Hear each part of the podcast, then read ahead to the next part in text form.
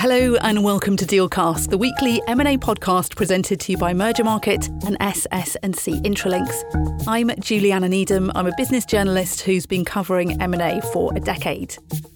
In this episode, we're looking at some of the big trends in healthcare M&A, following on from a major healthcare conference in the US. Joining me is Rebecca Wenzel, who's a senior reporter for Mergermarket. Hi, Rebecca. Thanks very much for joining me today. Hi, thank you, Juliana, for having me. So, you went to the JP Morgan Healthcare Conference recently. What was the sentiment at that event for expectations for this year? Yeah, it was a great conference, lots of energy and excitement around the year, uh, especially after not having the conference for a couple years. Um, I think the sentiment is that we can expect this to be a big year for M&A for um, pharmaceutical and medical device companies. Um, they are sitting on piles of cash um, that they're ready to deploy, though um, one of the differences I think we'll see is they're going to be more selective about their roster of assets and assets will be met with more due diligence, um, but we're definitely going to see deals. Um, primarily, bolt on deals should headline um, what we see in the market.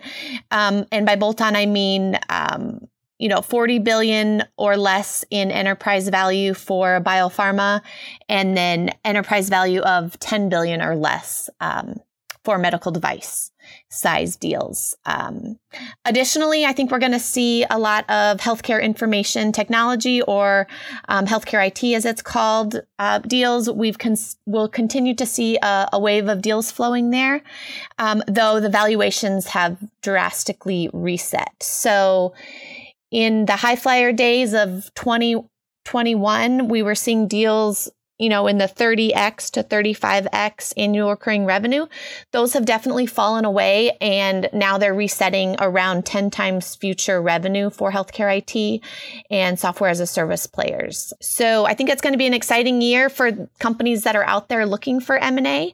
Um, I had the pleasure of speaking um, along with my colleague to many companies there about what their M&A plans are. Um, and so some of the headlines for that in, in companies that are going to be active this year um, like in the biomedical device, um, Bausch and Lomb has said that they're seeking acquisitions of under 100 million, and Medtronic has said that they're going to likely spend over two billion dollars on acquisitions this year.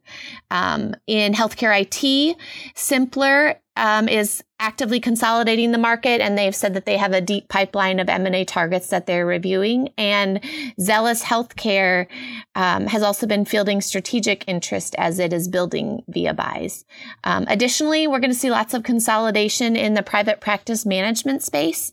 Um, companies like Apollo Medical um, may look at transformational acquisitions.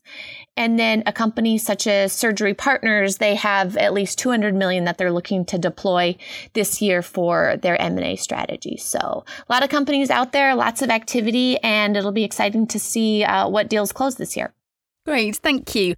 And looking slightly away from M&A, how are companies viewing plans for a public debut? And do you have any names in the frame? Sure. So I think that we're going to see companies think about M&A more than IPOs um, as the markets have not rebounded as quickly as, as we would like. Um, some companies that maybe had planned to IPO maybe are now looking at selling instead um, as opposed to their original IPO plans though there are some companies that we were able to interview that are looking more towards the 2024 timeframe for IPO if they can withstand the market.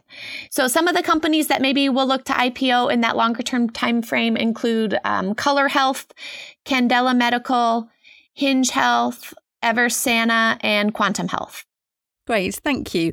And looking at biopharma, can you tell me what's driving biopharma deal flow, please?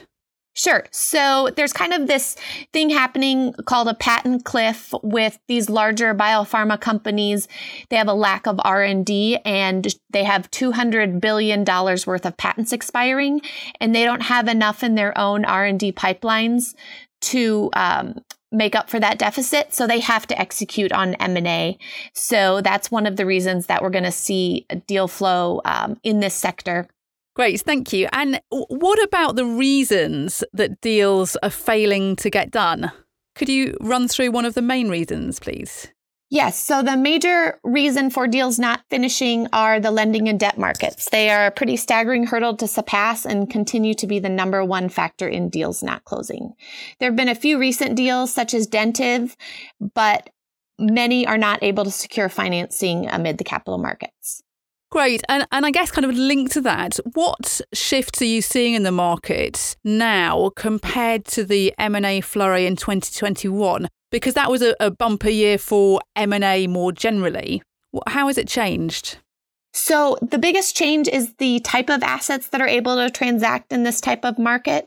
So it's no longer about the quantity of assets to acquire, but more the quality of assets. So you're definitely still seeing strong assets with growth and profitability are able to transact, but it's those tier two and tier three assets that are not performing as well. Those are the ones that are not able to secure buyers. So a stark contrast um, is the post COVID days when underperforming healthcare IT companies were able to sell for eight to 10 times EBITDA. But now bankers are saying that they can't even give these companies away. So you mentioned biopharma earlier, but what are the other hot sectors we can expect to see deals in this year? So, hot sectors include computational bio, which are ones that utilize artificial intelligence and machine learning. And we're also going to see a lot of deal flow in the gene therapy space. Oncology continues to be a hot sector for those offering early cancer detection. Um, other areas include autoimmune and respiratory are also now seeing new interest from private equity as these players are reaching later stage trial phases. Um, additionally, you know, we mentioned healthcare IT. That's that's going to definitely um, continue. And also the post acute care market will also see a surge of deals as we have 10,000 adults turning 65 every day. So there's a, a huge market opportunity there. And so, what are you hearing from deal makers? What are they advising their clients to do given the market headwinds? And linked to that, what do companies need to do in order to, to secure a successful exit in this sector? Sure. So bankers are prepping their companies to be ready for an IPO in the next 12 to 24 months. So make sure they have all their ducks in a row and all their financials in place. So when those markets do open up, they're ready to execute on that strategy immediately. Um, additionally, they're advising clients to slow their cash burn rates to weather the storm and hold off on raising capital until 2024 if you can manage. Additionally, if you are a buyer, it's a great time to be in the market, and bankers are advising these clients um, that they can find some great deals for companies. They can secure strong assets at an, at an attractive price. There are fewer buyers to compete with, and so um, it's just a great time to look for attractive assets. Additionally, companies looking to try to secure a successful exit, bankers are telling these companies that there's really four things they need to have lined up in order for that to happen. Um, those four being they need to be able to address a large unmet market need. They need to be seen as the market leader among their competitors. They need to have their technology or drug de risked as much as possible to entice a buyer and they need to have strong IP and patents um, buttoned up and have them be exclusive um, in order to give those buyers an edge on their competitors. Great. Thank you, Rebecca. That was Rebecca Wenzel, who's a senior reporter for Mergermarket. Thanks for listening to this week's episode of Dealcast presented by Mergermarket and SS&C Intralinks. Please rate, review and follow the podcast. You can find us on Apple Podcasts, Spotify or look out for your Mergermarket news alert. For more information, have a look at our show notes. Join us next week for another episode.